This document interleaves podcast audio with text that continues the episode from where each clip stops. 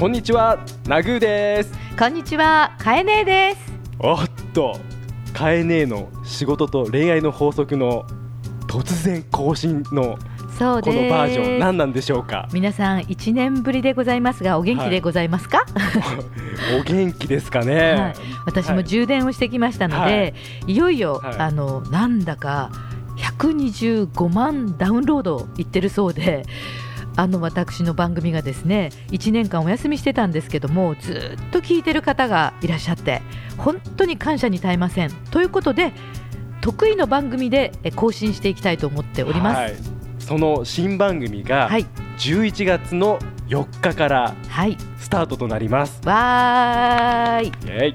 番組のタイトルじゃあ発表してください。はい。日野佳恵子の女性特性マーケティングなんか真面目そうですよ真面目そう。だけど お勉強ができそうですね。えまたさパートナーナグーなわけよね。そう嫌そうな顔しないでくださいよ。一緒にレッスンしていきましょうね。そうですね。はい。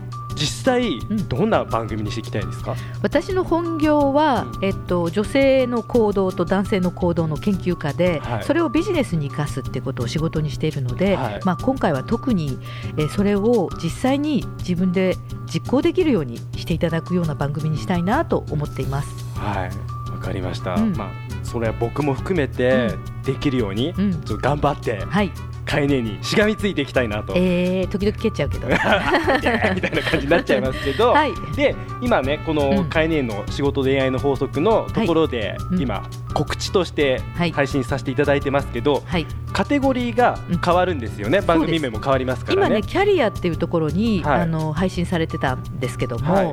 今度は主カテゴリーはい。がビジネスになります、はい。でそのサブカテゴリーが経営マーケティングという、ちゃんとマーケティングをしてる会社なんだぞ私なんだぞっていうところで、はい。えー経営マーケティングの分野に移動いたしますのでぜひそちらで聞いてください。はい、じゃあもう一度、えー番組名をお知らせします。日野佳恵子の女性特性マーケティング。日野佳恵子の女性特性マーケティング。もう2回言っちゃいましくすって笑いながら言ってな。い たいやいやもう久々にカエネだったんでちょっとなんかドキドキしちゃっまあ私も。たはい皆さん。と言いたいですけど皆さんとでは勉強していける日々になりたいと思います。はいではカエネ新番組もよろしくお願いいたしますよろしくお願いいたします。